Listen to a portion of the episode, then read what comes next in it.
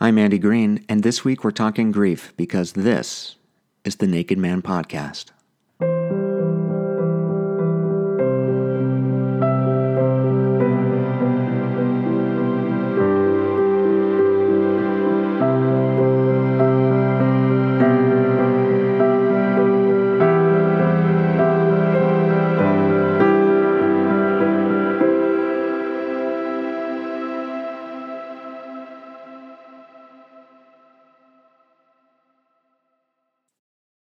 This past April, I lost Chris, one of my best and oldest friends. After years of anxiety, depression, alcoholism, and mental illness, his heart finally gave out. When my mom said Chris died of a broken heart, I wanted to roll my eyes, but it rang true. And now my heart is always a little broken too. Chris's death happened right before I started this show, and it made me question everything. How could I focus on myself, my work, when my friend was gone? How can I help myself? How can I help anyone if I couldn't help Chris? I eventually did what I always do: reflection, journaling, writing, remembering. But this time I was brave enough to share what I was feeling. I wrote something on Facebook to share hard news and to honor my friend. And I was overwhelmed by the care and support I felt. For so long I had loathed social media, but this moment reminded me of its power and capacity for good. One of the old friends who reached out to me is our guest this week, Galen Emery.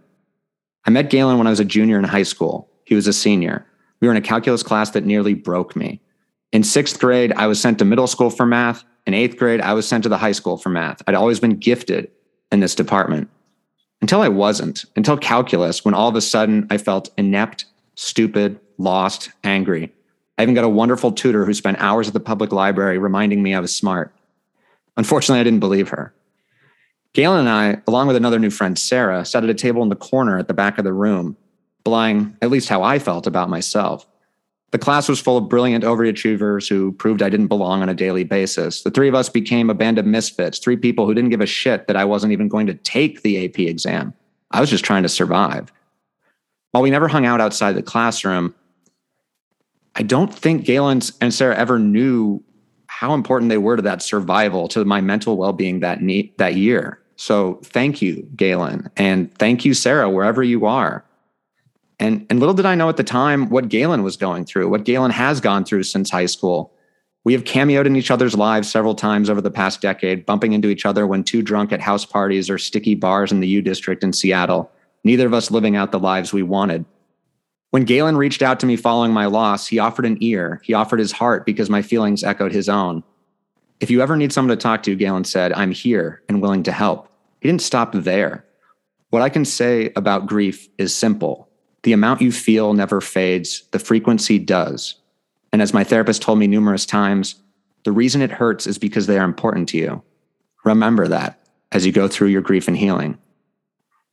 Shortly thereafter, I took Galen up on his generous offer.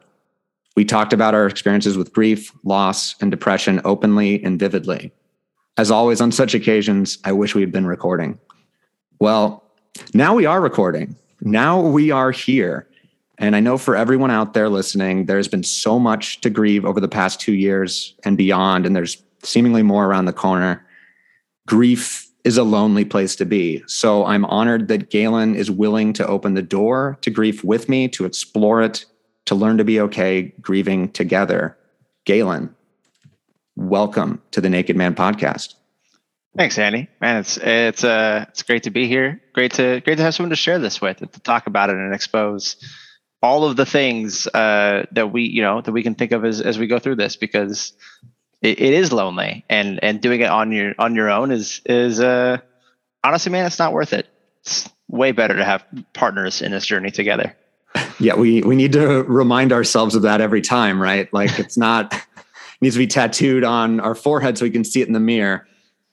But I mean, I don't think you can you do it alone? I mean, I agree. I don't like to use the word should, but I feel like you shouldn't try to do it alone. But I mean, it's just lonely. That's what that means.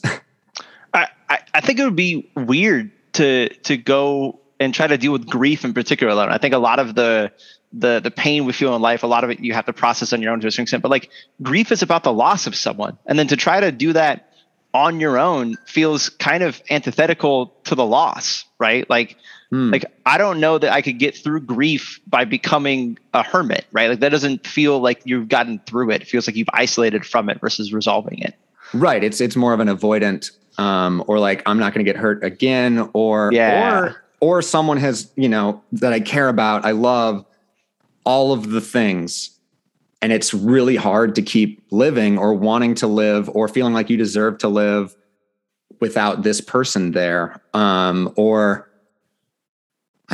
feel like there's just a million reasons why you want to retreat into yourself. And maybe even because I feel like you want to go outside of yourself to find someone else that feels the same way or is exploring these experiences, or someone who has a safe backboard for you. But I also understand the motivation behind, oh, I lost someone, I'm not going to talk about it with anyone because that person's gone, and the only person I want to talk to is Chris. Or I'll name drop your, or do you want to say who you'll be thinking of for the most part in this? Yeah. I think there's two people in my life that I think about a lot in these. And one is my really good friend from high school, Corey, who also died functionally of a broken heart. Right. Like, you know, I don't know all the details of how he passed away beyond the fact that he did. And he was, early 20s, right? Early mid 20s, like something just crazy dumb for age. And then my mom passed away. She had passed away about 7 months before that, as a matter of fact, at 65 or so. And so, like, you know, those were two people very critical to me. Corey, I think, is my Chris, right? Like, one of my, if not my, like, true best friend, right? When I think about my male friendships in particular, I actually compare them most to my relationship with Corey in terms of the openness and honesty and the ability to make each other laugh and experience things together and like learn from each other, right? Like grow and become better men and better people. Yeah, and challenge each other. And oh man, and I think, and that is, it's rare to find that with, I think anyone, but my experience, and one of the reasons why I started this was like, I had trouble doing that with men, especially when younger. So to find that in high school and in college, and then it's also like every new friend now has this impossible standard to live up to, I'm sure. But like it's, I don't mean to like make light of it, but like you can do it with men if you want to do it in anger. Right. Like that's totally allowed. That's easy enough to find people to be angry with you. Right. You know, or sad. Yeah. Yeah. But like trying to get into like sadness, right, and grief and just like experiencing heartbreak. Right. Like, you get those moments maybe between relationships where people will be like, yeah, man. But like most of it's not really about your emotions. It's like, hey, you go process your crying and your sadness, and when you're like ready to go party, like let's go party, right? Like like, you know, like that's really what like our friend groups want to do in those situations. They don't want to help you through the pain because they don't know how. They don't have the tools for it, right? Or I think a lot of times they don't want to make a mistake. They don't want to piss you off or upset you.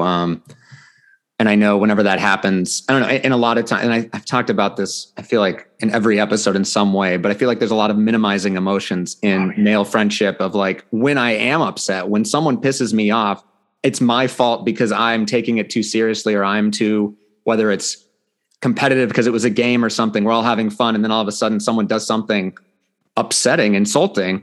It's like, I'm not allowed to be. The rules change based on, you know, who I'm the one who can't get angry, sort of a thing. And we can only get angry about like bullshit, stupid, ribbing on people things. But then when someone is actually angry because you upset them, oh, you're overreacting. And I know in high school, there would be slurs attached to that, perhaps not with friends, but like people in your class. 100%. Right. Yeah. I think for many years, and we still experience it, but obviously the insults there were homophobic, right? You were less of a man, right? If you experienced sadness and upsetness and like, you know, you reacted emotionally to a thing, like, oh, why are you such a pansy? Why are you such, you know, like why, like why would you respond that way? Like only weak men respond that way. Right. And so you internalize that. Like I internalized that, at least, be like, look, well, obviously I can't expose that, right? That's not a thing I should expose. And some of this for me actually goes all the way back to my childhood of like, the rule in the household is if you were throwing a tantrum, if you're upset, you excuse yourself from the group, did what you needed to do, and then came back to the group when you could be functioning again. And there's a lot of benefits I got out of this as a kid and as a young adult of like, oh, okay, you learn a very quick ability to compose yourself in situations and be like, okay, I can go deal with this thing. But it also, and I found this really through therapy, is that you bury so many emotions that you just don't deal with, right? And it's not to say that you need to deal with them in the moment. Maybe you don't. Maybe it's not the right time to deal with them, but you need to deal with them, right? Like you don't get to just to hide them forever because that's how the anger shows up, right? You know? Yeah. Yeah. Like it's not like your parents or whoever. And I think I've had similar things where it's just like, oh, go in your room, journal and sort of explore what you're thinking. And also maybe we can talk about it when you're calmed down. Cause I think maybe a tantrum isn't the right time to have that conversation. But it does sort of feel like a shaming thing. Go to your room for being upset. Right. And I think most cases, however old you are, there's a reason you're upset. And maybe the parent, your sister, whoever it is, your friend disagrees or doesn't see from your perspective. But it's like, I think I'm now like, I'm not going to apologize for my feelings. Maybe I'm not seeing it all, but that feeling is real. Yeah. And I think that does sort of teach us that like, oh, we can only be back with other people when we've sort of swallowed the emotions and we're not crying anymore, or when we're not being a pill, you know, or something, yeah. Which is, I think my mom says that a lot, being a pill. I don't know if I've heard that in a while. I never heard that one from my parents, but I definitely had many, many friends growing up whose mom in particular were like, oh, you're being a pill. You're like, okay, I never quite understood it, but there's a value in being able to recognize you're upset and respond in a way that's appropriate to the situation, right? Like, you know, someone insults you in a room, you can be like, I don't like that. That's not acceptable to me, and walk away. Right. Like, I think that there's a bunch of conflict avoidance stuff that is useful to be aware of around your emotions, because if you're not aware of them, that's how I think you get into fights and otherwise, you know, do things that aren't really what you want to do. But there's the line between that and like, and again, like that shame over feeling that way. Right. And to your point, like I don't apologize anymore. Like, no, I am upset here. I am allowed to be upset, just like you're allowed to be upset when I do things that upset you, right? Like that's okay. We just need to have this conversation in an adult fashion, right? And if we're not able to, we got to call time out and say, hey, like I need 5, I need 10, I need an hour, I need a day, right? Like I need the time to come down from the emotional toll of this to be able to stop and take a look at the emotions and say, okay, this is what I felt. This is what I happened. And this is like one of the things as well is that I language of, I felt this way when this happened, right? Like I'm not saying you made me do anything. I'm telling you what my experience was in the moment. And like, you don't get to argue about my experience, you know, and we could talk about intent and talk about all these things, but like, you know, one of the best ways I heard it at work a while back, we're talking about intent and harassment and all the things in workplace stuff these days, was like, look, intent matters. And own your impact, right? Like, that's not to say that like intent is nothing. Intent does matter. And even if you didn't intend a thing and it hurt someone, own the impact, right? That thing happened and it's on you to decide how you want to resolve that going forward. God, there was a lot in there. I language is actually something I talk about with Kyle a lot, who was the first guest on the show and one of my best friends. And because I think, and I'm sort of almost going to do it just to sort of explain, but it's almost like we distance ourselves from other people or from us saying something by like projecting it. And I do this all the time with my partner. And then we also come onto those moments of timeout. It's so hard for us to know in the moment that, oh, we've reached the point of like productivity, not that, you know, we need to be efficient about things, but it's like, oh, you know, we're not like, we're not listening anymore, or we don't have the capacity to listen to it. It's not that, right. And I don't even mean really anger. It's normally just like, we're both upset and sort of, we need to process and come back. And I guess that is sort of maybe what the parents were trying to, you know, in those situations, go, you know, let's do a timeout. But in that scenario, they're sending you to your room to do it as a punishment. Not, we both are sort of nodding our heads. Okay, we'll come back. Stay tuned for another episode. Yeah. Like when the brain's back. The last thing on like the punishment side of it is like, this is the clues that I should have had that I'm an extrovert, right? Like if I'm totally happy going to my room reading books, then why would I be upset that I'm not part of the party, right? Like these are the things that like as an adult I picked up upon and like, oh, that was like, A, that was sort of a punishment for me, but also like it like that's part of what I didn't learn about it, right? Is that I didn't like nobody sat me afterwards and said, hey, like, look, let's talk about your emotions now, right? The party's ended, you know, people have left, like, let's figure this out. And like, how do we, you know, help you, right? You know, or at least if that happened, that was so disconnected from the event of being sent to my room that I didn't understand that the room was just to give me the space to calm down enough to be part of the group. And then experience the emotions later was totally okay, right? That was the disconnect that I definitely felt growing up. I feel like maybe that I am an introvert is that whenever I did a tantrum in public to like, it was to get out of the event that I didn't want to do. It was just like, oh, you're not listening to me, that I hate this. Okay. So it's like, it was the reverse. So in a way, getting sent to my room was sort of what I wanted, but I made a show of getting there. And then once you're told to go to your room, you don't want to go to your room, even though that was like maybe the plan. Going on, because then you're giving in, and yeah.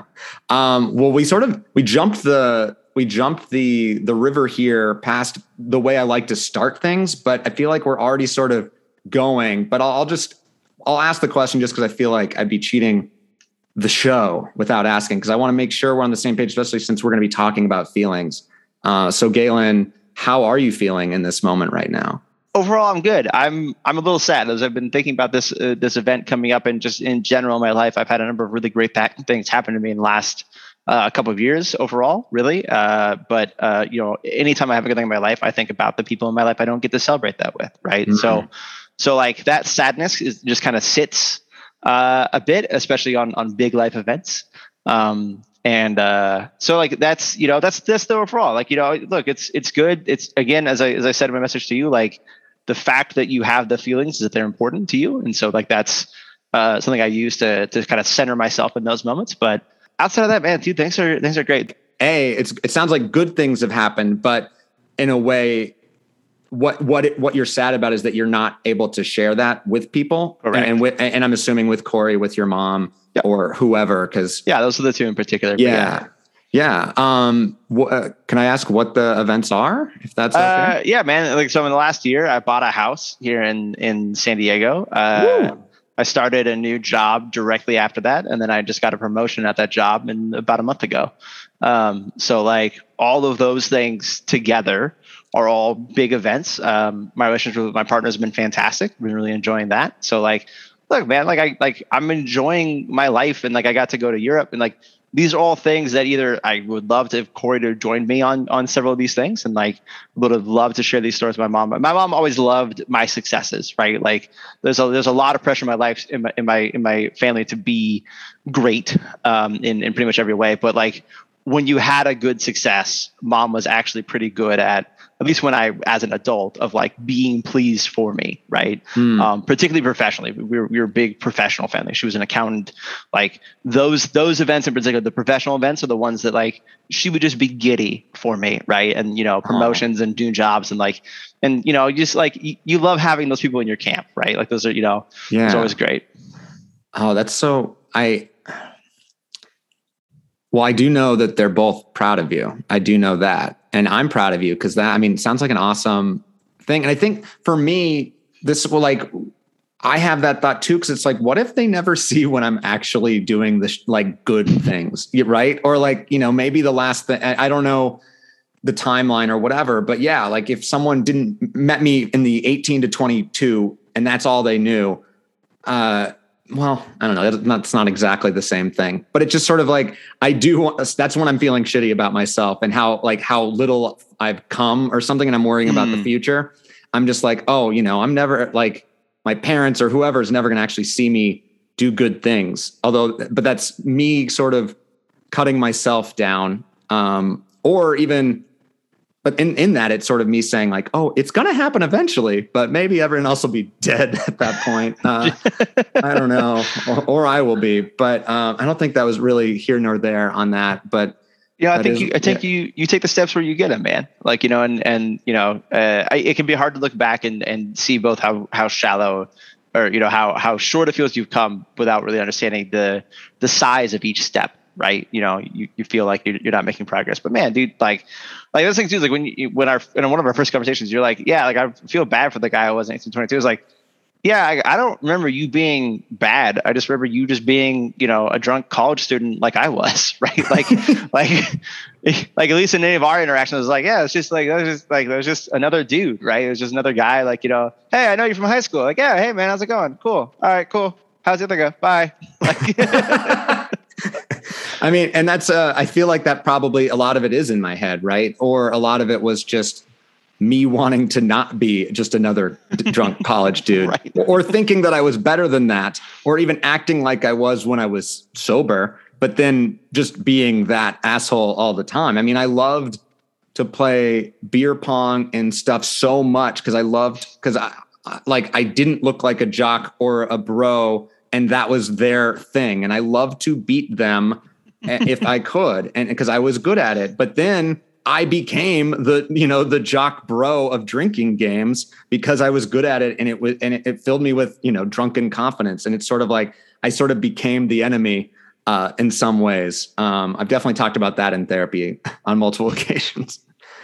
But in terms of how I'm feeling now, I will say I'm not nervous, but it's sort of like I feel like I had to schedule this with you to actually allow myself to do this in some way. Even the stuff that we're talking about, sometimes I think I'm taking tangents away from grief, because to me, I mean, it is sort of intangible. That's what sucks about it. But it's also like I'm very reflective about a lot of things, especially my failures. But this, I feel like sometimes I have a block, or I don't allow myself to, because I need to be, I mean, here I am, I'm the host of a show. So even there, I'm baked in. I can't be completely vulnerable or lost, even though I don't think I'm lying or doing anything. But, you know, like even when I lost Chris, my first thing was I need to host a remembrance for him, because his funeral, like, wasn't going to reflect the Chris I knew. Mm. And that a lot of people couldn't go because of COVID anyway. So like doing a Zoom thing, and that was really important to me, and I'm proud that I did it. But everyone was, and I created a safe space where everyone was doing that except for me, right? Because I'm just like, oh yeah, passing sort of the baton. So I'm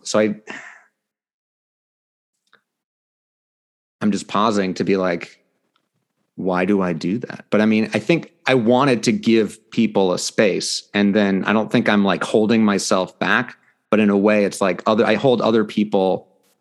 I want yes. And then let, you know, and I'm going to sort of, that act of doing it did make me feel better.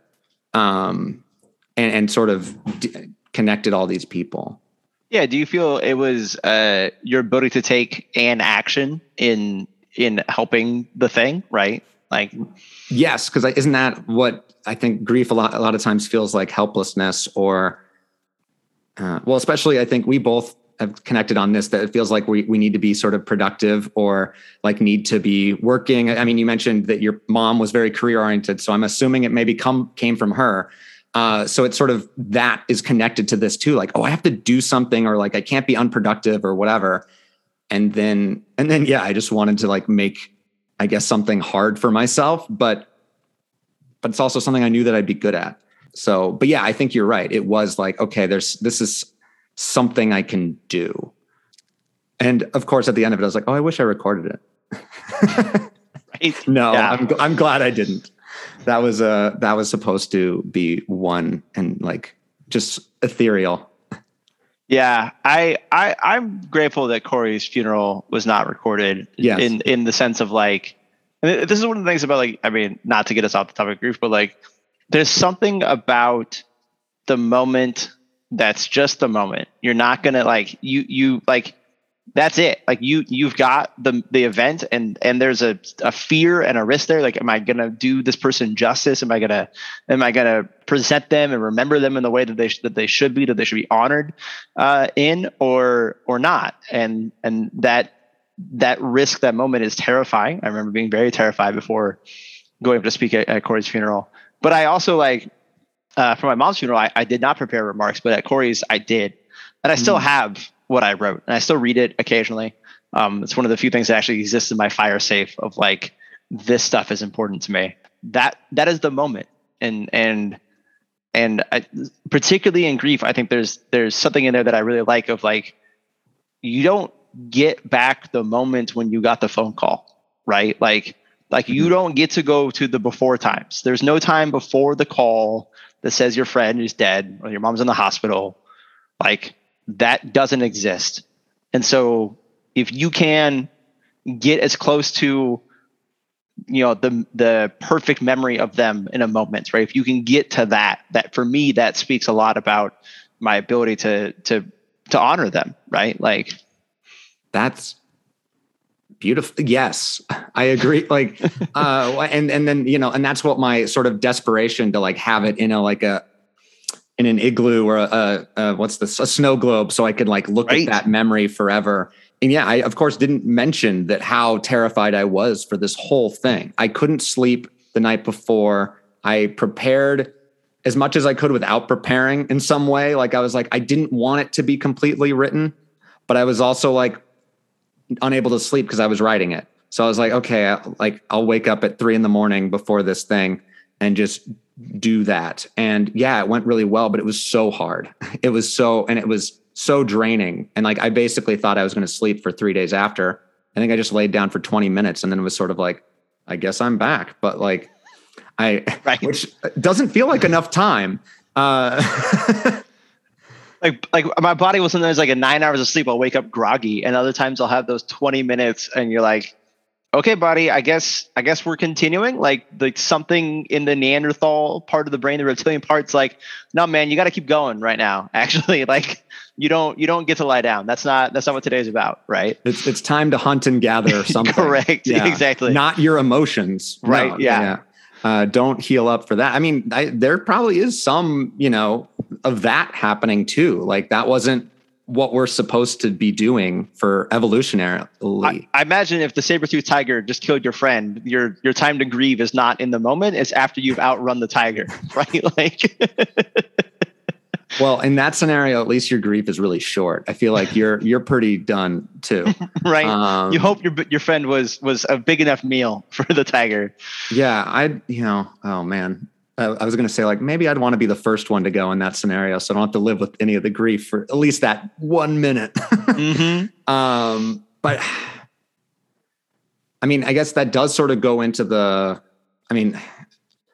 we're sort of like circling, but I think that's sort of how grief feels like to me. Actually, it's sort of like, sometimes it's very vivid and close. Like Chris, I can see him or I remember stuff that we did or talked about, or I, you know, good and bad or regrets. But then other times I don't think about him at all or don't remember that he's even dead. And then it's like remembering it all over again. That. Yeah. But I don't really have the circle is just a circular thing to say. I didn't actually have I think take a moment. Like, how does it feel? Like, because I think that's a very important component of this, is that grief isn't constant in the way that it's like when it first happens, it's basically constant, right? Like you're living in it, you're experiencing it, particularly with somebody you interact with on a regular basis, right? Like, you know, you have a gaping hole in your life, right? And, you know, I don't know how much time you and Chris spent together, but, you know, before he passed, but I know that Corey and I did not spend a lot of time together in those months prior. And so like, it wasn't like after the initial like moments, after the initial weeks and months or so, it, for me, it's not like, you know, I think about it Monday through Friday. It's like, oh, I go and pick up, you know, a new video game. Like, oh man, like Corey loves Smash Brothers, right? You see a thing. And for me, again, a lot of it's in my brain of like, I want to share this thing with somebody. And you're like, oh, the person who I most want to share it with I can't, right? Like he's not there to share it with. I mean, I have that obsession of like sharing things with people in the moment too. It's what takes me out of the moment a lot of times. Yeah. Like happens a lot when I'm listening to music. I'm like, this song is so great. I need to send it to 5 people. And I'm like no longer listening to the song. Mm-hmm. So I've forced myself now to be like, listen to the whole song first, Andy. You ever been with friends and just like watching YouTube videos? Yeah. After like the third video, it's like 30 seconds in. The next guy's like, no, I'm going to show you the next thing. Like nobody's actually looking at the thing anymore. They're thinking about the next thing. Just like, yeah. Yeah. Oh, I hate that. I do. Yeah. I've never been a big, like, let's swap YouTube videos person. I don't know. And maybe that's why, because it's sort of like, yeah, we're already thinking about what's next. Or like the other person, like, oh, I can top this. I think the sort of the same experience in terms of Chris and it happens, I would say, with my grandmothers too, because I was, you know, I lived with my granny for a few years in Tahoe. And so we were really close, and I got really close with grandma as well on my dad's side. So it just like, those are probably the 3 people that I carry the most. And my dog Bandit, like that one is the one I cried the most when Bandit, like, and but that's because I was there for the putting down thing, and that was in, and it was also like right after I had broken up with a girlfriend and was moving to LA, so it was just like, oh, like my childhood and all the bullshit was all over. But yeah, with Chris, it was like the next day was that, like it was just crushing. But then I think I was like, had to do something about it. And that was sort of, so then I have this event, this remembrance that occupied, you know, my fears and anxiety were into that. Like, ooh, how am I going to screw this up? Which is a familiar fear and anxiety that I have for myself. And that's more comfortable than like, fuck, like I am not going to get a call from Chris again. And what you're saying about Corey, like didn't see him a lot toward the end, I imagine that probably was really hard. Or you like, that was where maybe some of the regrets came, or like, oh, what, like, were you further apart toward the end? Or is it more or less like life gets in the way, like life does? Yeah. Like you always like when we were kids, we were like, yeah, like, oh, you always regret the choices you don't make, right? The things that, you know, things you don't do. And as a kid, even up through my 20s, I'm like, whatever, like, you know, I'm just gonna live life, man. I'm gonna have no regrets ever. And then you have those moments where like Corey had called me a couple weeks before, and it's like, hey man, I want to see you, I want to hang out. And I didn't call him back. And like, part of it was that the Corey that I loved and the Corey that I knew wasn't quite the guy he was at the time. Mm. He was definitely, had some big problems with pain and pain management. And, you know, I know that part of my brain said like, do I really want to deal with the chance that Corey may not be well enough to hang out the day that I like, do I want to make time for him in my schedule and then like get the disappointment of him not being there? And so like, I know that I delayed calling him back and setting up time for it. And yeah, life was busy. I had moved back into town 2 or 3 months prior. And like, I think I'd seen him once since I moved back, but like, certainly we hadn't been hanging out. We didn't live far from each other. We used up in up on 105th, and I was over at like 95th. Like it's just dumb, right? And you look back and you're like, you coulda, woulda, shoulda, man. Like could me have been being there for him made a difference in any way, right? Like, and this is my like, that's my regret, is that I wasn't the best that I could be, and I don't know. I don't have any presumptions that like anything I could have done would have changed the outcome. Right. But I know I wasn't my best. Right. And that's all I can ask for out of myself. And I let myself down in that moment. I mean, even now it seems like you're being hard on yourself, and I am saying this knowing I have the same thing. So, but it's like, I think the best part about a good friendship is knowing that your friend isn't going to be at their best all the time, right? So to expect Galen to be at 100%, even though I know that's what we think we need to be or should be, to be whatever, happy, successful, a good friend. but that's unrealistic. And the point, but I had everything you said was like very similar to Chris, where it's like, I would sort of dread his phone call, or I would be like, oh, I wonder what version of Chris I have. Like, is he cogent this time? I don't know. Like he seemed to save his best moments for me because I was the only one who called him on his shit. And we had to have a moment because I did have one of those calls where alarm bells went off. It was like Saturday night with my wife. And it was, I think just girlfriend at the time, but it was, it was our Saturday night is a sacred night for us. And it was like, I can't answer the phone, but I knew something was wrong. It was like, oh no. And my immediate thought was like, I think he's trying to commit suicide. Like, that's like where my head goes. And then the next morning when I'm, ready to talk to him, that's exactly what, like he tried, how he said it was, I tried something stupid last night. And then that was when I was like, okay, Chris, we can't do this anymore. Because then every time he calls me, that's what I'm thinking could be happening. And it was sort of, there's nothing about fairness of that, but it's just like, I can't be that. It was too much. But thankfully, it helped us get to a better level of honesty. I think that's super important. I have been on the other side of that phone call, and I had a friend of mine who I would call when I was depressed and suicidal, and she would help me through it. And at some point she called me and she's like, I can't. You have to get real help. I'm not in a position to help you.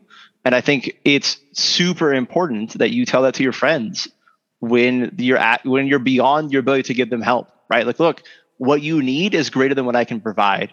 Right. And I can't, I want you to get real help. I don't want you to sit here limping along with this because it's not helping anybody. Right. It just makes us both feel guilty and shameful. Yeah. Like he felt guilty and shameful every time he called, I'm sure. And I know, because he would apologize every sentence basically. And I would try to be like, no apologies on our phone calls. Like, we're fine. But yeah, it was just, that's what it did. It was like, it wasn't, it was Chris. And that's the thing. Like, I think he rallied for our phone calls, but the difference with Chris was that he was in his depression and alcoholism to the point where that's all he wasn't doing anything else. So, and that sounds sort of judgmental, but in the fact that he could call me 24 hours a day. Right. And then I'm just like, okay, I have to, do other things. And then you just think like, what's more important than a person than I'm, going to the gym, I'm, picking up my laundry and or whatever errands you have. And of course it's not like this black and white scenario where it's like Chris's life is on the line. You have to do it. That would be nice if it was that clear, I suppose, but nice is not the right word, but, it'd be easier, I suppose. It would be simpler if it was that clear. Right. Yeah. Yeah. I don't know about you, but part of me almost resents that I've had those moments of feeling almost resentment to my friend who put me in that situation. And you're like, look, I'm trying to live my life here. And I want to help you, but I can't always be I'm not always there for you. And then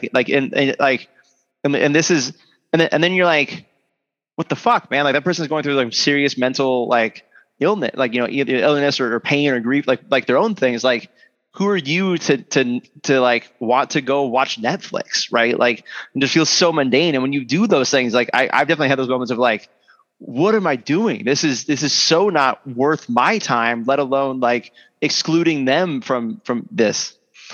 Yeah. That's right. A whole different set of feelings within this.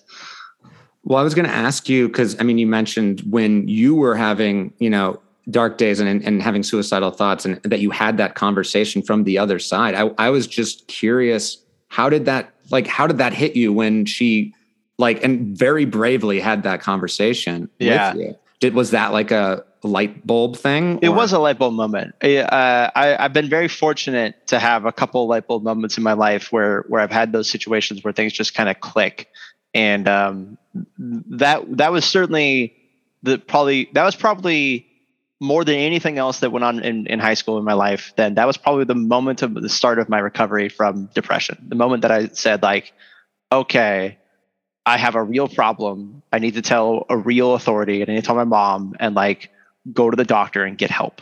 Right. Like that was the start of that piece. And like, don't get me wrong. It's not like it's like light bulb, great. Like, haha, like, you know, Galen's back, like back to Galen now. Like, no. They're like the darkest days were ahead of that. Like this, like I tried to take my own life. That happened after that conversation. Right. But like, it was that final dip after all that stuff happened is when that occurred. Like, as you're like, it was like the first 5 days of medication, right? Like that's like a really dangerous time, honestly, right? Because like you now have things that are changing the chemicals in your body, and like you're like your doctors, like that was for me, that was the dangerous time. And like after that, it was like, okay, like I feel more balanced. This is better.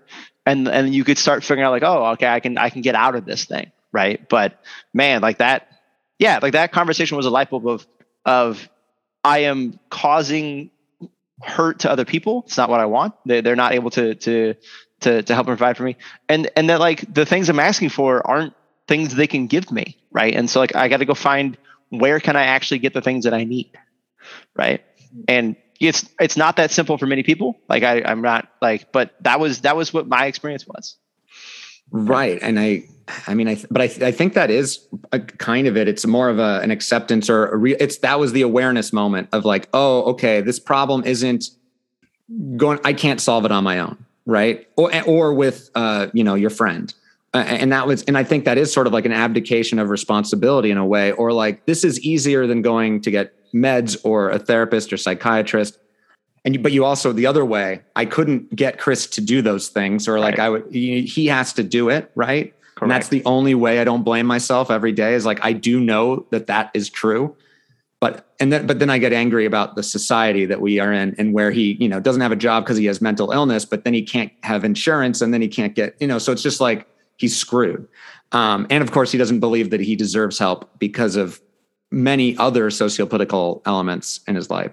So that spiral, like it's dangerous, right? Is the short of it, right? And there's something really like morbidly fascinating to me about the fact that the people who are most prone to that of like total self-worthlessness, right? Total, like I've talked about this about my depression before, like to want to commit suicide, you have to believe that nobody loves you, nobody cares about you, nobody will miss you, right? Like that's part of the structure is like you are being selfless, like by taking your own life, which is the weirdest goddamn thing to anybody who is not suicidal, but that's the mindset that you operate in to convince yourself that this is the right thing to do.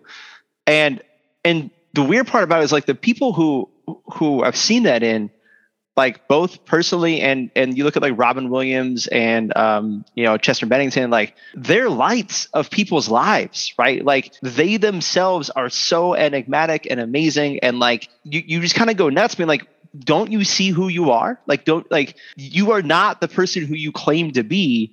And if you could see that, man, like hopefully this wouldn't be a problem for you. Right. Right. Yeah. No, it's, I thought of Anthony Bourdain as well. Oh man. Another great example. Yeah. But I always connect in that with that in a way that scares me because nothing's ever enough, or like I am a fraud. Like I don't, not that I've ever, I'm not the genie in Aladdin, but if I ever was, I don't think I would ever feel like I deserve that. And that sort of like feels, yeah, that's when you sort of have that imposter syndrome, but also like, oh, I'm a piece of shit. Like I don't deserve, kids to love me on this way, even though he is the, like, I'm thinking, yeah, obviously Robin Williams in that scenario. Yeah, but he's sick, like that's, we're all, and I think, and you were sick and in that moment and Corey and Chris were as well.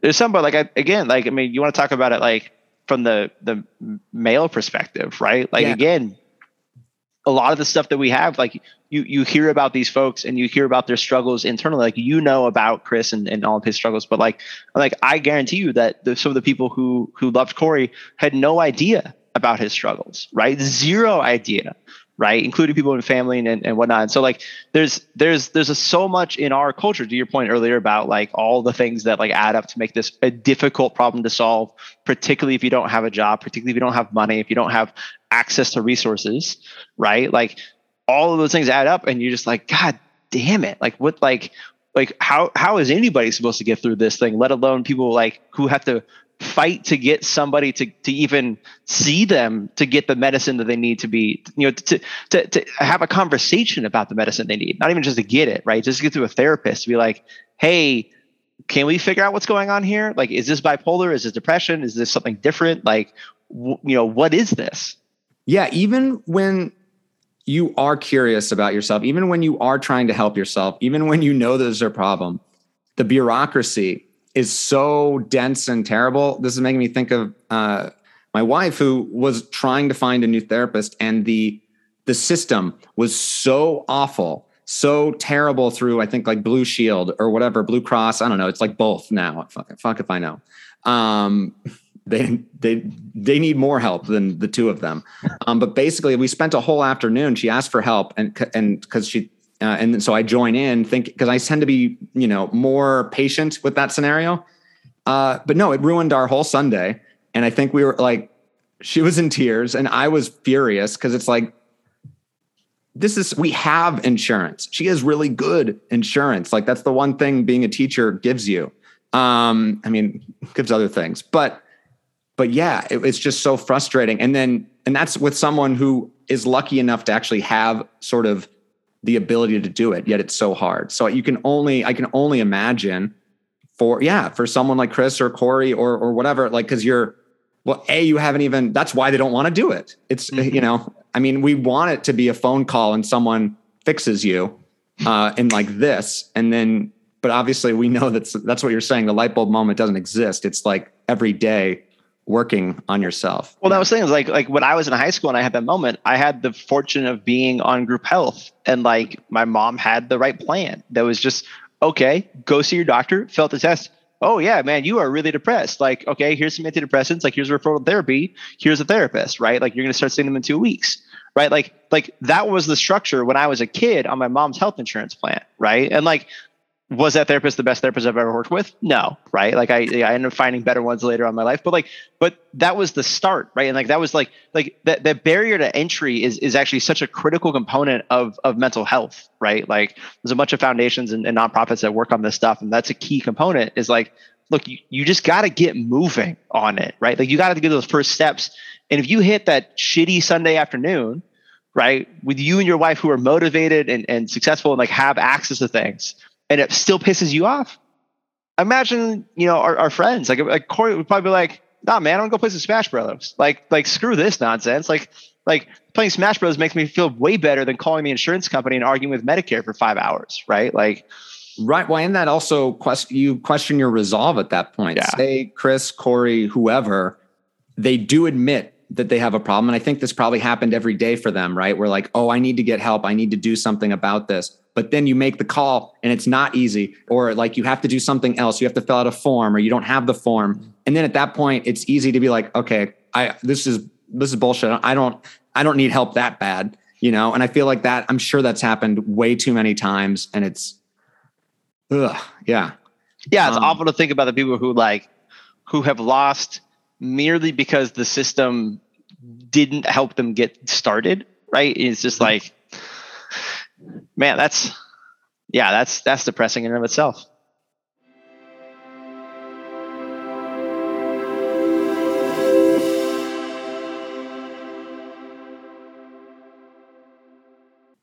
How does grief feel in your body when you're in it? Like, do you know, like, does it have a feeling, or is it mostly in your head? It sits like chest to throat for me a lot. Like, it's the, honestly, like it is like, I almost best describe it. It's the feeling before you cry. Mm. Right. Like it's that spot. That's the spot that I feel that I sit in a lot, in part because it's hard for me to cry. Right. It takes a lot of like conscious thought almost to like bring myself to tears to let things out.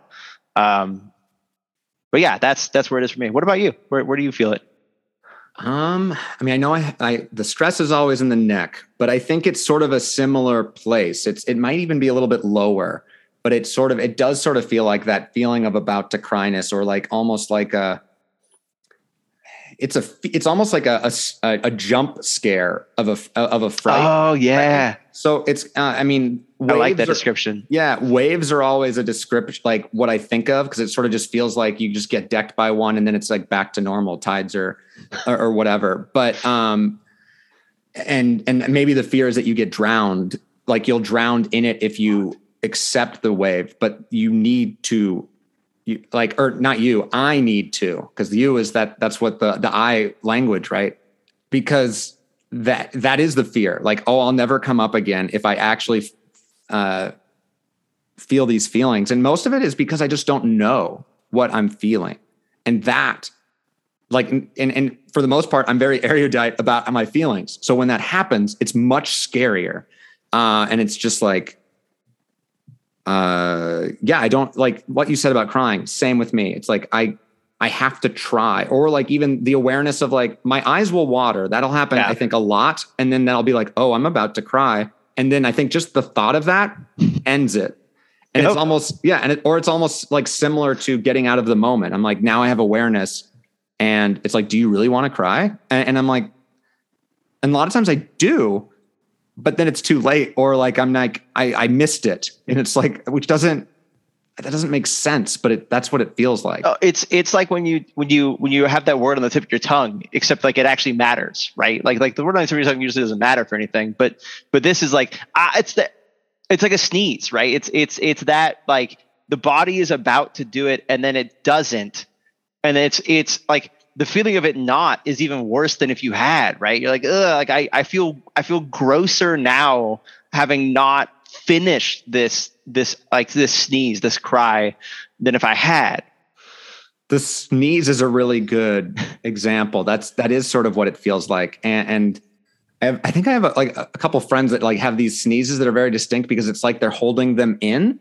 Mm. And I'm always like, oh dude, just like let it out. And it's like, but that's the same thing with the crying. And I think sometimes it just has to force its way out. Unfortunately, like I'm trying to get better at like noticing when I just need to cry, or need to at least give myself the space to get there. And maybe that's just sitting, laying down, doing nothing, you know, and that is sort of my version of crying too, probably, because I don't allow myself to do that. Yeah. Like when I feel that building up enough, my method is similar but different, but I've written functionally some diary entries to Corey over the years since he passed, addressed them, given to me as advice from my good friend Britt, how she dealt with some of her grief, and I've written them for my mom and other critical people in my life as well. But like, I will go back and reread some of those while listening to music that will help me experience grief and sadness, right? Like, you know, I essentially like a grief playlist. Like that's the thing that I sit in. Right. And I use that to center myself into that. And I have to be alone. Like I have to be like nobody in the house alone. Right. Like, like it's basically impossible for me to let other people be around in those moments. Yeah. It's like, it's just, it's hard. That's the thing is like, I can talk about this stuff and about my depression and about all this stuff all day long with anybody. I have no problems being open and honest about it. I think it's really critical to be open and honest about it. It is still almost impossible for me to actually experience sadness, even just with my partner, like just crying with her in the, like just not a thing that I'm good at. It's very, very, very hard. It's interesting that like there was this time where I cried in front of my partner, and she was uncomfortable, even though it's normally the dynamic is the other way around, like to the point where, you know, we've talked about in therapy of being like, it felt like a defense mechanism for me. But then I realized how amazing it was that she was able to, that's how much she's feeling and it's showing, and she doesn't want to cry, but it's coming out. And I recognized that there was far more strength there, and that I was reserved somehow, or that I can't access that. But I remember when I did, she did sort of like, she has been programmed the other way of like, oh, you know, it's uncomfortable when men are crying, and didn't sort of know what to do, but also didn't realize sort of how much that I was feeling in that moment. But I think I have the same thing. Like, I feel like whenever I trail off, it's like when I'm sad in this episode and it's like, and I'm like, want to give space to it, but I'm also like, well, it's not like I have that, I'm holding in a sneeze feeling quite, but it's sort of like, dead air is not, we can't have dead air. Like, I have to keep talking. But like dead air is important, right? It's that moment for the space, as you said, to breathe. Your experiences mirror my own, right? My girlfriend, yeah. Like the few times, like she definitely does not come from a family where men cry, right? This is not like, that's like, I want more of that. Like, not that I want to cry all the time, but like, I want to have the ability to do that. And like, if and when we have kids, like, I want them to have that too, right? Like, like that's the world that I want to live in, right? Right. You know, what's bad about grief for you? Like, what are the parts about it like that, like, you don't think help you, or you know, or you're concerned about as you experience your grief? Because yours is much more recent, right? This is all, you know, within 6 months for you, and I'm now staring down 10 years. Yeah, and I was going to bring that up. That sort of, we are kind of coming through, but at the same time, it goes back to that circle thing where I feel like probably, you know, next week could it be a day where it feels like Corey died yesterday, right? And that's sort of, and same with your mom, and that, or like, does it get to the point where like if someone just says their name, does it feel like that? It like, for the most part, it's just like, no, that happened a while ago. Like it's for the most part, it's like if somebody just like brings it up in conversation or whatever, like is like, you know, like my mom in particular is the most common, right? Because people are like, oh, like, you know, you meet someone for the first time, you're like, oh, my parents are up in Seattle. You're like, oh, how's, like, you know, what's your mom doing? It's like, oh, she passed away 10 years ago. And you're like, oh shit, I'm sorry, right? Or like what I actually kind of perversely enjoy is like when friends will make like a your mom joke before they've had time to really get to know me. Because it's not something you bring up. It's like, hey, I'm Galen, my mom's dead, right? It's not like a part of your intro to people, but yeah, but like, yeah, right. Be a super weird way to introduce yourself. But like those moments are the times when like my family loves jokes and loves humor, and mom certainly loved all of our humor as well. And so like it's a nice moment to kind of remember her by giving them a bit of grief, because all you got to do is just be like, my mom's dead, and they're like, what, really? Like sometimes like I have a couple of my friends who piled on thinking I was joking because it's all over text. I'm like, no, really. Like, you know, June 2011. They're like, oh shit. You're like, yeah. And so like, you know, like, look, I don't get offended in those moments. I don't think that like that makes sense to me. Certainly not what mom would have wanted, but it's like, I don't know. Those are the moments where I'm like, mom, I got one for you. Like, you know, I got a joke on the counter.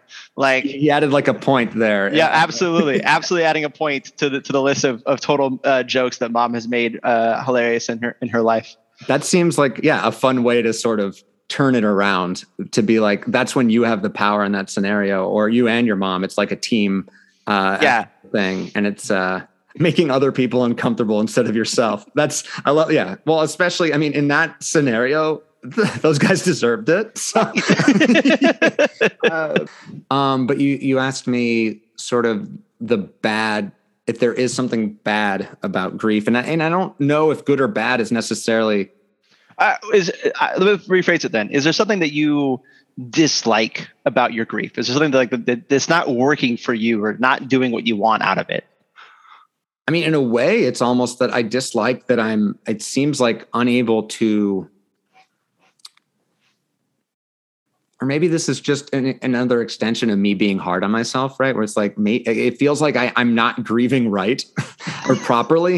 And it's like, there is no grieving right or properly. But like, it just feels like, oh, you know, if I'm okay, and it feels like, mm-hmm. and if anything, I'm the best version of myself that I've been in a while, that feels like I'm not grieving or like I'm not sad enough, or I'm not feeling enough. But in a way, it also, in a really, I mean, you don't want things like this to happen and be like, oh, it inspired me to be better. Like I was like, I have to be better for Chris, and, you know, and that is, I think, a good thing, even though I don't like that. It's not that I needed that moment. It's just sort of, I was already on the train, and then I was like, it made me want to stop when it happened. I was like, oh fuck, I'm not ready for this. And I'm like, no, I have to keep going. Like, and so that's, I think, if there's a good thing about it, it's that, where it's like, Chris is going to be a part of this thing, whatever I'm doing, he's a part of it. And then in terms of what I dislike, it's that trailing at the end of a sentence where I'm like, there seems like there needs to be some good content right there and a period at the end. But it's mostly like, I think I'm not yet there in terms of knowing the feelings and getting those. And the anger would still come out, or the fear. And I'm still not, I dislike that I don't actually let myself feel it, I think. And that I don't maybe know what that means. How about you? Or if you have a follow-up. I think your experiences mirror my own, as we've been talking about this entire time. But you talk about being too hard on yourself, and like the best version of yourself as an example, right? And yes. In earlier you're like, dude, man, like you're being hard on yourself, right? Yes. And I am. I definitely hold that moment as a thing in my brain that I use to gauge whether or not I'm responding the way I want to when people ask things of me, right? Like, I don't want to miss opportunities. And it's not like that I go over tilt and I go like, do you want to go skydiving? Like, yeah, like, you know, like, it's not like I'm like the yes man version of like, just do all the things, but it's like, am I going to regret not doing this? Right? Like, is this a thing that I should just do? It'd be better if I did it than if I didn't do it, particularly seeing people and making time for people in my life and all that, like all of those things, because dude, as an adult trying to make friends and make time for people, it's hard. Like it's not like college and high school where like you get, hours of time stuck with somebody in a room, and then you have to spend more hours studying the stuff you're just, taught, right? Like you don't get those interactions. Like when you meet coworkers, they're anywhere from, under, 10 years younger than you to 40 years older than you, and with their own lives, their own, structures, right? You're not thrown together in the same way. So all of that to say, like, what I haven't liked is when, is times, and I spent a lot of time in therapy on regret, on really coming to terms that anything I could have done to be better. Like this thing is like, it's like, yeah, I regret a bit that what I didn't do in the moment, but what I really focus on is what I can do in the future. I think that's the, but like even where I am in the regret side, like it took me a long time to get away from guilt. To say like I felt responsible for his death for a long period of time in the sense that like I felt that I could have been there, right? Like I could have prevented this, right? And that was hard. That was really hard to work through. Like I don't think I'm fully worked through it, right? But like that living in that regret, or like I don't spend a whole lot of time like living in the past and wondering like going through photo books and like, oh, I remember all these times, like just like sitting in that sadness. I think it's important occasionally to do that, but like I don't do that on a regular basis. I live my life, I do my things, but yeah, man, like there's a part of you that goes, well, the person that you loved, like they would want you to be your best self. That was part of what made them special in our lives, right? So they're helping us to be our best selves. And then there's that part of like, well, they don't get to continue that journey anymore. So like, why do I, like you get that dichotomy inside of you, and yeah, I don't always like that. I was going to ask you, why do you think you do hold that sort of regret? Like, I mean, you said you're still working on it, and it's like, it's sort of still there. I mean, this is maybe the very therapist, Andy, sort of being like, so yeah, why does that serve you? That's a good question. Why does it serve me is a good question. And I don't know that I have a good answer for why it serves me. I can tell you why it's important to me. From talking to people after Corey's death, a couple of us, like that night, I organized a couple of people at a bar, and then we had a wake a few days later. Talking to people, I found out that only, I think, 2 or 3 people saw and knew the medications that Corey was on, and knew the extent of his pain, and knew the extent of the opiates that he had to take to manage it. And it really wasn't until years later that, like, as we started hearing about the opiate crisis in full detail, that like it all really clicked, right? And I don't know exactly how he passed away. Like, I don't know if it was an opiate overdose or other things, but like I do know the risks and the things that I saw in him, right? And I know that there were only 2-3 people in his life that also saw it, right? And so it was one of those, like, I had the lens, I had the information and I didn't do the thing with it. Right. And again, like, why does it serve me? This goes back to the, like, I want to be the best version of myself. And part of it is that when I see things that shouldn't be, or that I can make action upon, like, I want to do that. I don't want to be passive. Right. Right. Oh man. See, there's three things there for, like, that I was responding to and feeling. It was one that, I mean, you say that the best friends, and why they're the best friends, are they help you be the best version of yourself. And in a way, the memory of Corey and the memory of your regret is actually helping you do that. Yes. It's every time you have an opportunity, you are intentional. You think about it, like, and with intention, and don't let it, like you said, not be passive. So that sort of feels like, in a way, like, I'm trying to answer the serving you, and you can tell me if I'm bullshit or not, but it maybe is. You're 100% right. I think acting with intention is a thing I hold very near and dear to my heart. And Corey, even more so than my mom, is a part of that desire in me. Right. And it's like, I also, like, I balance this with, like, I only have control over my own actions. I've believed this for years. The space I work in, like, it's important to, like, have that, like, look, you just get to control yourself. That's it. Like, that's all you really get in this world, honestly, is those things. And so, like, those two pieces together allow me to be like, look, I'm going to be positive and purposeful and get things done and be active. And if it doesn't go the way that I went for, all I can do is look at the situation and figure out what I could have changed and go forward. Right. Like, that's all you really get to do. Yeah. Try to learn from it. Yeah. And in a way, does it feel like that's Corey's voice talking to you in those moments? Or like, I could see that as, like, this is Corey, like, the energy of Corey. Like, if I'm having, and I feel like maybe I've gone there with Chris too. Like, if I'm having doubts about something, or if I'm afraid to do something, I feel like Chris has come up. And I mean, I get sad and I get angry maybe, or I sort of just forget myself. And that's actually a good thing, because then I come back and I'm like, and I don't think I've ever done this consciously, but in this moment, it just feels like, you're right, Chris, I can do this, or I might as well try. Like, who knows? We'll find out. And that sort of feels similar for you. I don't like. I would 100% agree. I think if I were to describe, like, my first meeting of Corey, like, Corey was the first person I met who was, like, a confident geek, right? Like, a confident nerd, right? Like, he worked out and he was fit and he was good looking, but also into playing video games and building his own computer and, you know, LAN parties and all the other stuff that I was into. And so a huge component of my personality is modeled after his. 100%. I 100% wanted to emulate him. And his success in having girlfriends when we were in high school, right, and early college, and this thing, like, he wasn't predatory, like he was a fantastic human being all the way around, super genuine and caring all the way through. And so, like, it was one of those times in your life where you're like, oh, you actually can be not the caricature of a nerd or the caricature of a jock, but somewhere in between, right? Like, and I've had a few of those moments in my life as well. I had a coworker years ago when I started working in the sales side of the house, this guy, Dustin, one of the most beefcakey looking dudes you'll ever meet in your life, right? You're looking at him on the street, rides a Harley, right? Like, but man, you talk to him one-on-one.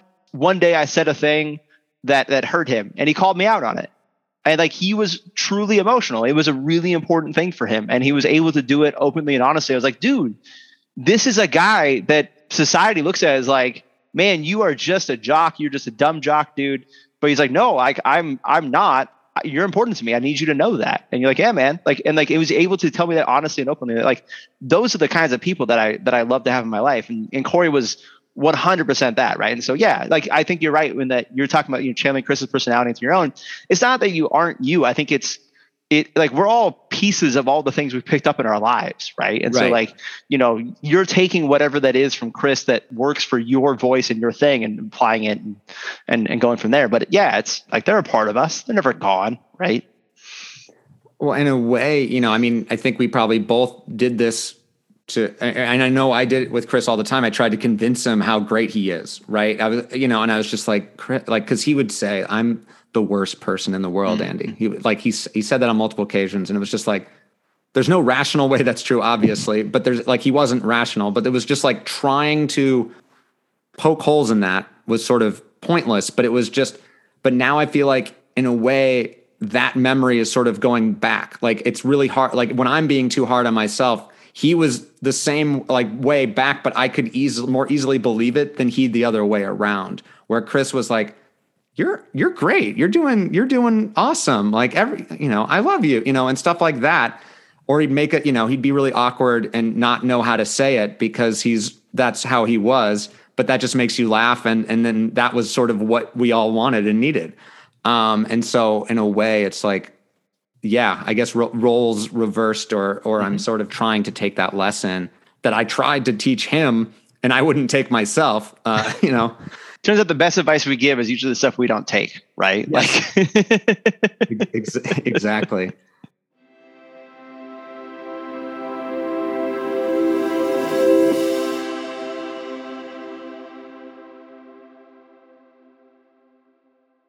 I think we both put ourselves on trying to be the best of ourselves. We mentioned that a couple times. And I was thinking like, I think we need to actually allow ourselves to not be the best of ourselves sometimes. And if we have a shitty podcast, it'll be okay. I can cry about that. That actually is something I can cry about maybe. But I don't think we're having a shitty podcast. I think we're having a great conversation, and I wanted to, where I think loop back around to the end here and sort of the cool down question that I like to ask. Before you get there, I got one thing I want to add to the stigma side. My brother put it perfectly when we talked about this stuff. You don't tell someone with a broken leg to walk it off, right? Like when someone has a physical injury, like a broken leg, a broken hand, broken arm, like, you go to the doctor, you go get it fixed. Well, a lot of men don't. I'll say a lot of men don't. It's true, right? Yeah. But those things, like even within our, maybe you don't, but like your friends would tell you to, right? Like go to the doctor, man. Go get that leg set. I can see the bone, right? Let's not be dumb about this. But when it comes to mental health, that's not the answer. It's walk it off. Oh, stop being a pansy. It's grow up. You're being too sensitive, right? Like that's the response we give when it's a mental break. But it's not the response we're given, it's a physical break. And there's something really wrong about that. Because you can see a broken leg, right? Yeah. And I think we're just not imaginative enough in some ways, to imagine the pain or the empathy. But yeah, I mean, even when you were saying that, I was just, I'm thinking of whenever I'm actually taking care of myself among guy friends, I'm actually made fun of. I bring a water bottle with me everywhere I go. It's like Linus and his blanket. And I do that because I am always a little dehydrated, it feels like. And I also, I think I have a fear about like not having enough water. And it's also like, it's water. It's the best thing I could possibly do. But it's sort of, I think I remember, getting joked, about it. Like, oh, do you have your water? Like, oh, make sure you don't forget, and sometimes I do forget my water and then I'm actually scared, but like, I can't admit that, but I've also had like a heat stroke when I was like overweight and out of shape in, 95-degree softball practice, so there's a legit fear there. It doesn't even feel like physical maladies we're allowed to sort of have either. Or like, it's sort of like, oh, going to the doctor's office is like not manly. And it's just like so stupid, because like, oh, I can make myself feel better by taking care of myself. This is something that took me a while to learn. And I think my partner helped a lot and good friends. They're like pointing out things that you can do to improve your life rather than just being like, oh, my life's supposed to be a little shitty, right. Or like, I have to have pain because pain is what life is. And yes, that's true, but we can alleviate some, it's not all pain. Hopefully it's not all pain. Yeah. No. And if it is, go to a doctor, please.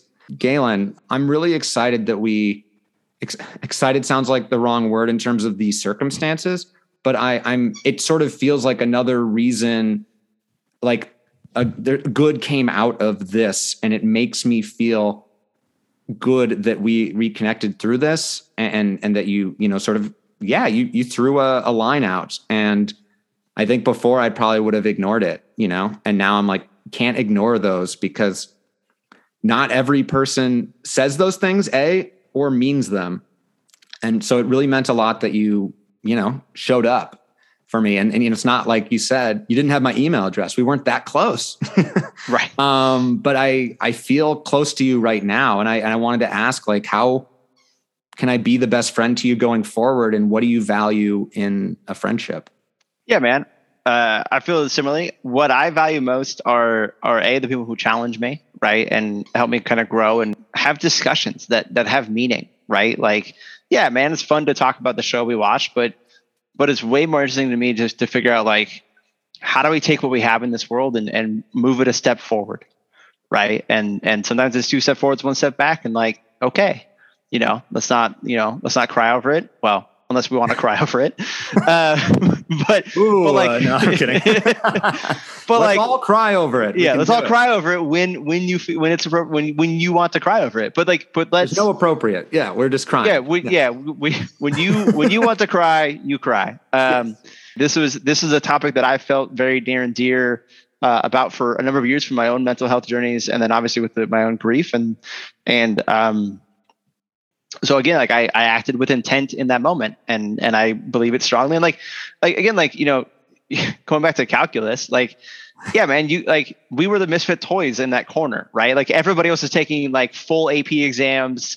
I'm a senior, you all are basically everybody else in that class was a junior, right? Like I was the old guy in the room in the advanced calculus course. So that's like, that's hilarious, but it's just like, it was just, I don't know. It was nice to have somebody who, I struggled in that class too, man. Like and I had similar experiences as yours growing up, being told how smart I was and how good I was in math and all that. And I think going back to your question of how to be best friend, like, look, there's a lot of information that comes at us always. My only ask of my friends is that, like, if we're going to cross paths in our travels, as you and I spend time occasionally in Seattle, or if you're down here in San Diego, call me up, man. Let's go hang out, right? Like that's what I ask for. Just to be in the thought process as these things happen. And like, as I come up to LA for work and stuff, I plan to seek you out as well. I love that because I mean, that's sort of like the minimum, sort of like keep me in your thoughts when the opportunity arises. It's not like you're asking me to, hey, drive down to San Diego right now to hang out with me. It's like, if you're in San Diego, let's hang out. Let's grab a beer. Or a hot dog or whatever the hell you do. I don't know. That's part of it. It's San Diego. It's tacos. It's tacos on the beach, man. Yeah, it wouldn't be. I don't know why I said hot dog. I don't want a hot dog. So that was a bad improvised answer. I will say there is no bad answer, but that one, I'll take it back.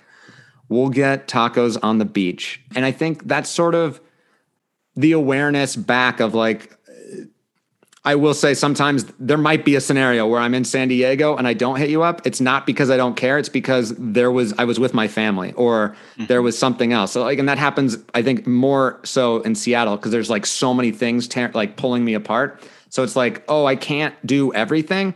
And it's never a personal thing. So that I think you understand that. So, but that to me is important, I think, for friends to know. It's like, oh yeah, I would fit you in. I try to fit too many things in already. If I can't do it, it's just how the thing worked. I've had to adopt basically especially like when I came up to Seattle for work, like I was in downtown Seattle, right? And we're from, Edmonds, and like everybody's on the north end. And I'm like, cool. Well, I'm here for work. I'm here Monday through Thursday and I don't have a car.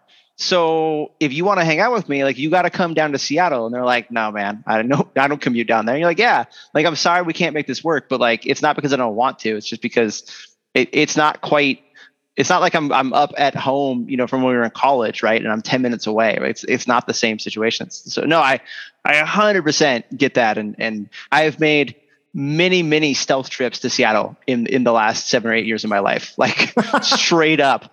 I cannot tell you the number of times that like either friends or family did not know I was in town until after I had left. That's a good strategy. And I don't think you're a bad friend for doing it. I think you're taking care of yourself, and that allows you to be the best version or a better version of yourself. Well, and like, is there value in telling somebody that you're in town and you can't see them?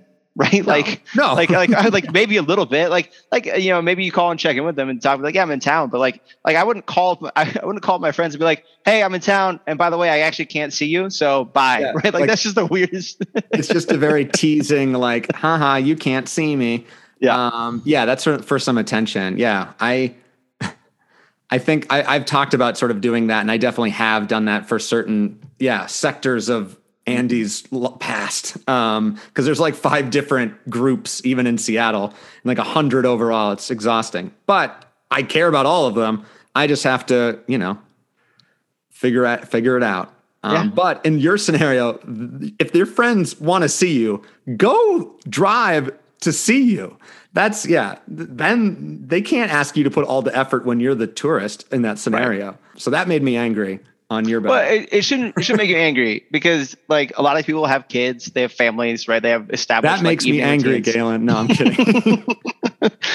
So it's like, look, I get that. Like that's the thing. It's been nice is that I think everybody is, in my experiences, in my friends, at least the ones who stuck around as friends, like, look, you recognize it doesn't always happen. Right. And that's cool. And like, I'll, like the next trip that I get, especially the ones I get up there for fun, like we'll make it a point, right? We'll do it. I'll actually remember to call you 2 weeks ahead of time, when I'm planning the trip through, and be like, hey, I'm actually like gonna be in town in a few weeks. Right. Like that's the thing too about work trips is that some of those would just show up like 3 days out ahead and you're like, cool, I have no time to let anybody know anything.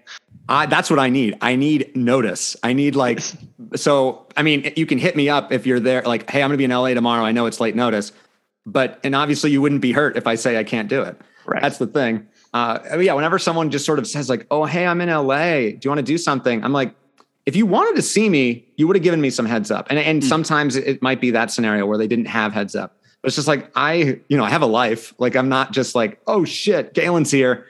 Sometimes that might be perfect. Like, oh, there's a Saturday night, like Lily's out doing something. Let's go see a movie, get a hot dog. This is where we're getting the hot dog.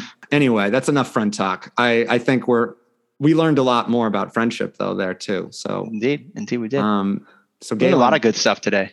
Yeah, we did. Thank you so much for coming on and talking with me.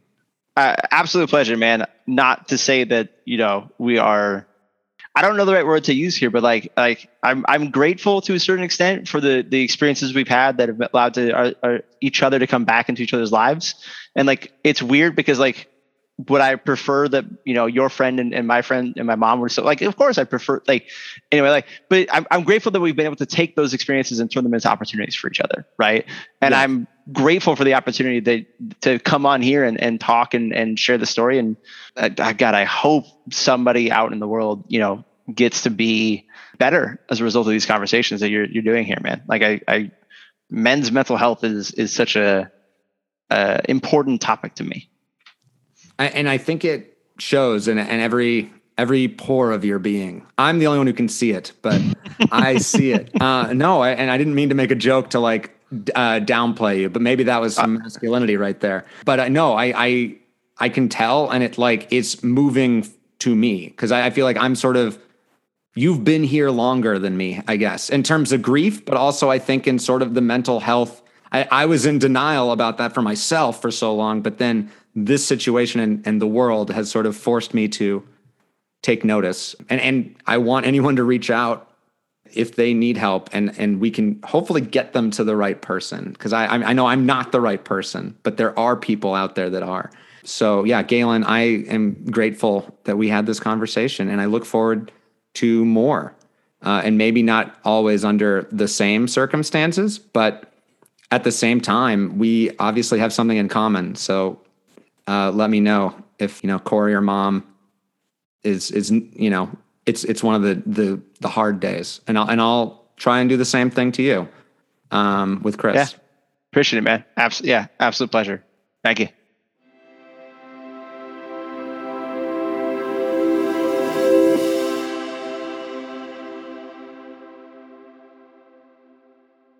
What stands out about Galen when I listen back to our conversation is how seriously he takes this subject and how devoted he is to mental health and how understanding. The generosity and curiosity that it fuels in him is inspiring to me, and I hope to everyone else out there listening. Thanks again, Galen, for joining me and trusting me, and to you all for listening. You can find Galen's soundtrack for Grief and all other Naked Man soundtracks on the Naked Man Spotify page. If you like what I'm doing, if you like what you're hearing, do me a favor. Share it with someone. Please rate and subscribe to us on iTunes, Spotify, or wherever you get your podcasts. Tell everyone. It would mean a lot to me. If you'd like to join our community, follow us on Instagram and Facebook at Naked Man Pod, and don't hesitate to reach out to us at nakedmanpod@gmail.com. If you have any thoughts and feelings you'd like to share, call and leave a message at the Naked Man phone line at 747-231-7120. Next time on the Naked Man Podcast, the designer of the tie I wore at my wedding, Marcel P. Ames, the small business owner of the brand X of Pentacles, a bespoke Neapolitan tailoring line that crafts incredible clothes. In the meantime, as my dad always says, be sweet.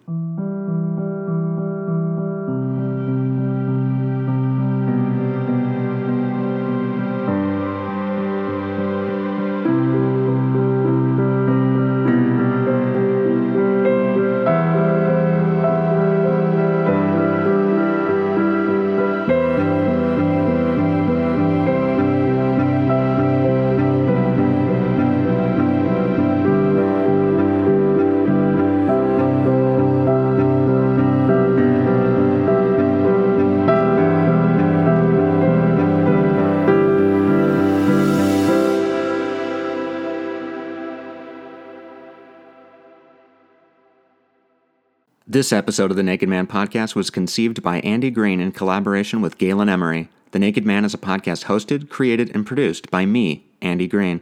All music was composed by Robert Panico, and all graphics were created by Christopher Miles.